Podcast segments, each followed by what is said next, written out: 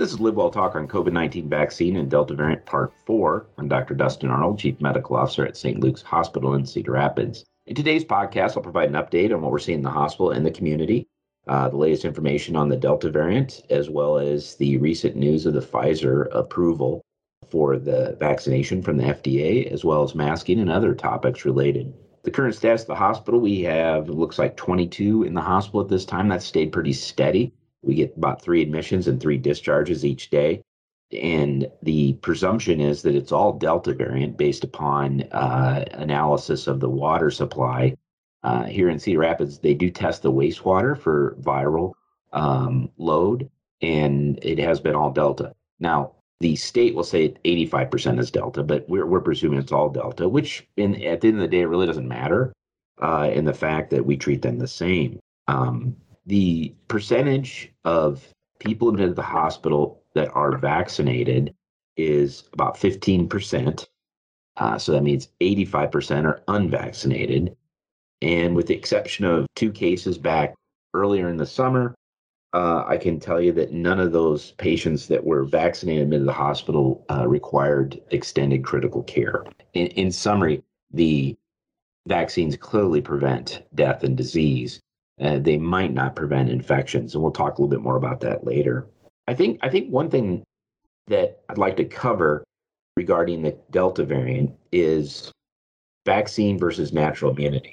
So the Delta the, the vaccine, it messenger RNA goes into the body, tells the body to make antibodies for the spike protein. The spike protein on the virus is the part of the virus that attaches to the cells and introduces the the virus to, to the cell and subsequent pathology follows. So, a small change in the spike protein may lead to the, vi- the vaccine not being as effective because it addresses one part of the virus.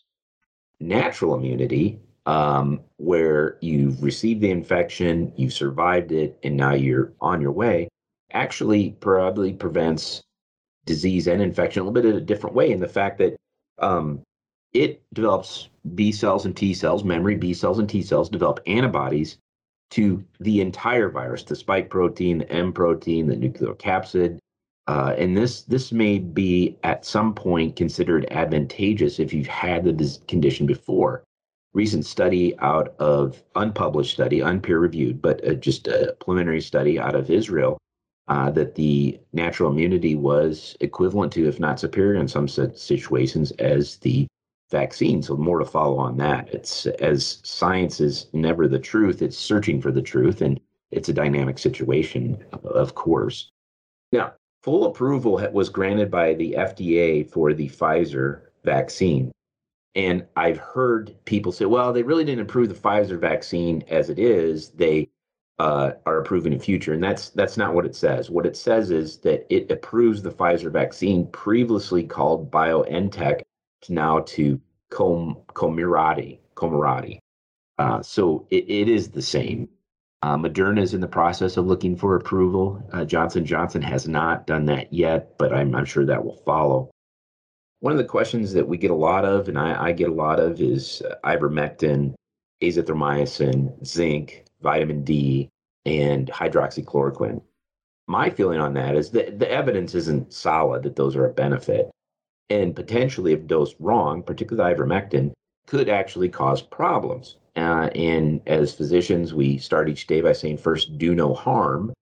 Uh, and so, prescribing a patient ivermectin when they don't need it or prescribing inappropriately the dosing could possibly uh, cause harm to your patient. And I, I, would recommend we avoid it. They are safe medications when used appropriately. Now, the, the media has these stories where people are using uh, uh, veterinary uh, quality medicine for horses uh, and getting quite ill because obviously the dose is different between a human and a horse. I think discussion with your physician about azithromycin, zinc, and ivermectin are reasonable approaches. There are some anecdotes out of Africa, a country where they use ivermectin for parasitic infections that they have less transmission of COVID 19. And is that a relationship with ivermectin? Yet to be determined the vaccine hesitancy that, that we hear about, part of me is quite sad. And and I'm sad because people that people have chosen not to get the vaccine I believe that's their choice, but they're not bad people. They're not enemies. I see social media and I hear comments that that are hurtful to someone that just sees the world differently and has chosen not to get the vaccine.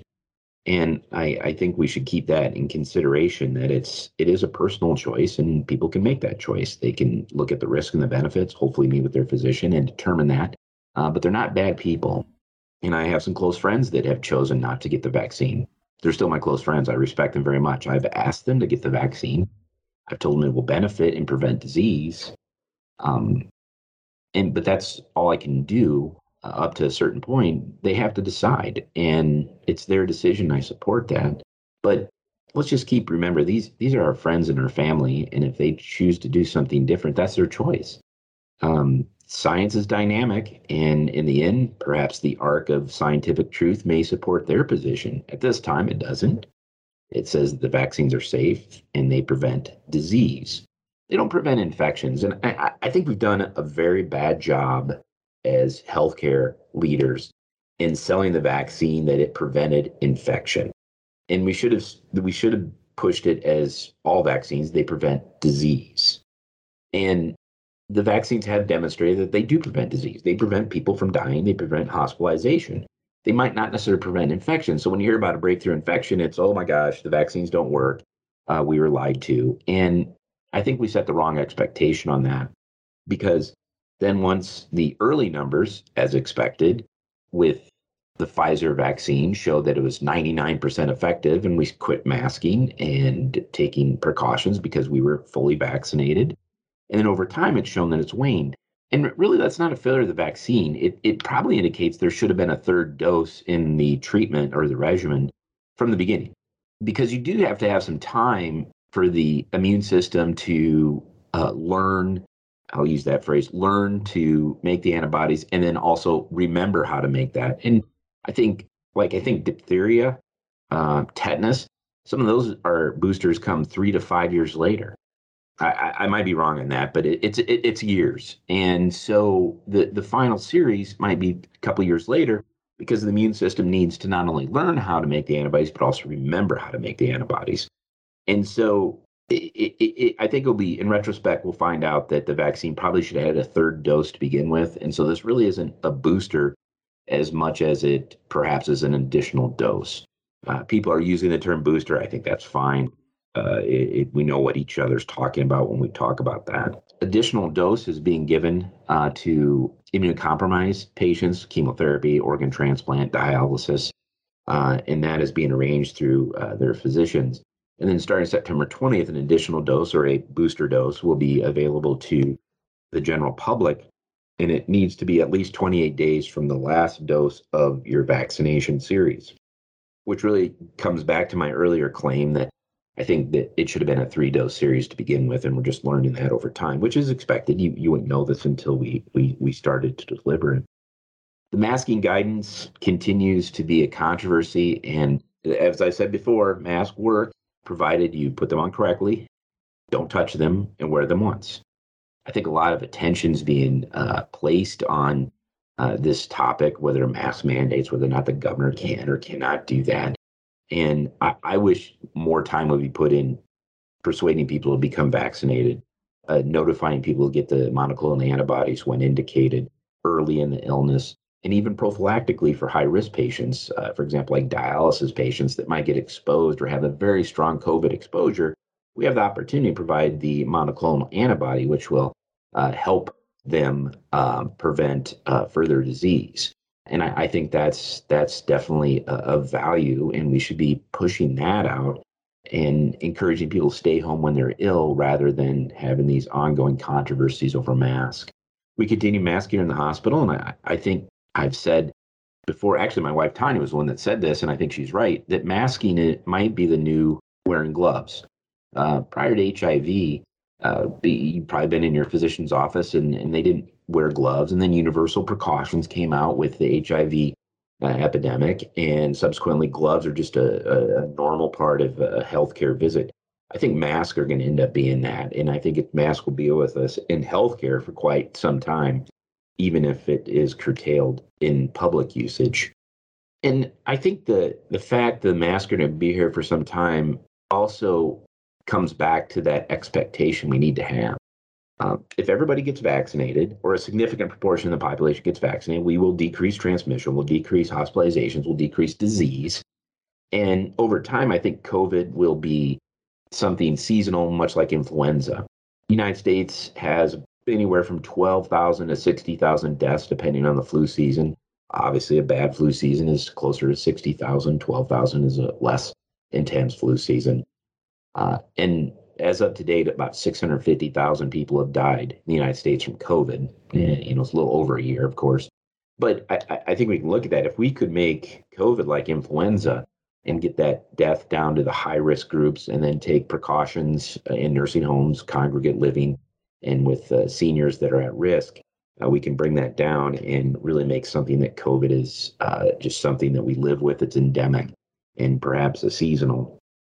At the end of the day, we won't be overwhelmed by a Delta surge, uh, but it is overwhelming for us to continue to to take care of COVID patients disproportionately to other conditions, and we also have individuals that get sick for other reasons, and it keeps our uh, intensive care unit busy as well as our medical surgical floors, and the increase in the RSV uh, in uh, the pediatrics respiratory syncytial virus.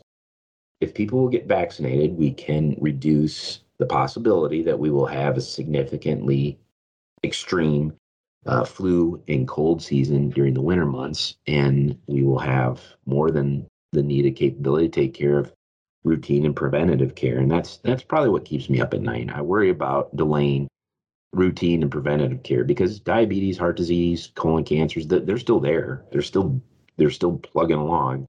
And uh, if we have to execute on some contingencies we have laid out and divert resources from other service lines to take care of COVID patients, then it, it, it will just, as you might say, kick the can down the road as far as some of the chronic uh, medical conditions we do manage. Thank you for listening today for my COVID 19 update. We'll be back next week with another COVID 19 update, and hopefully, we'll have more on the vaccination series and efficacy of natural versus vaccine induced immunity. For the latest on COVID 19 vaccine information and more, visit unitypoint.org. Thank you for listening to Live Well Talk On. If you enjoyed this episode, don't forget to subscribe. And if you want to spread the word, please give us a five star review and tell your family, friends, neighbors, strangers about our podcast. We're available on Apple Podcasts, Spotify, Pandora, or wherever you get your podcast. Until next time, be well.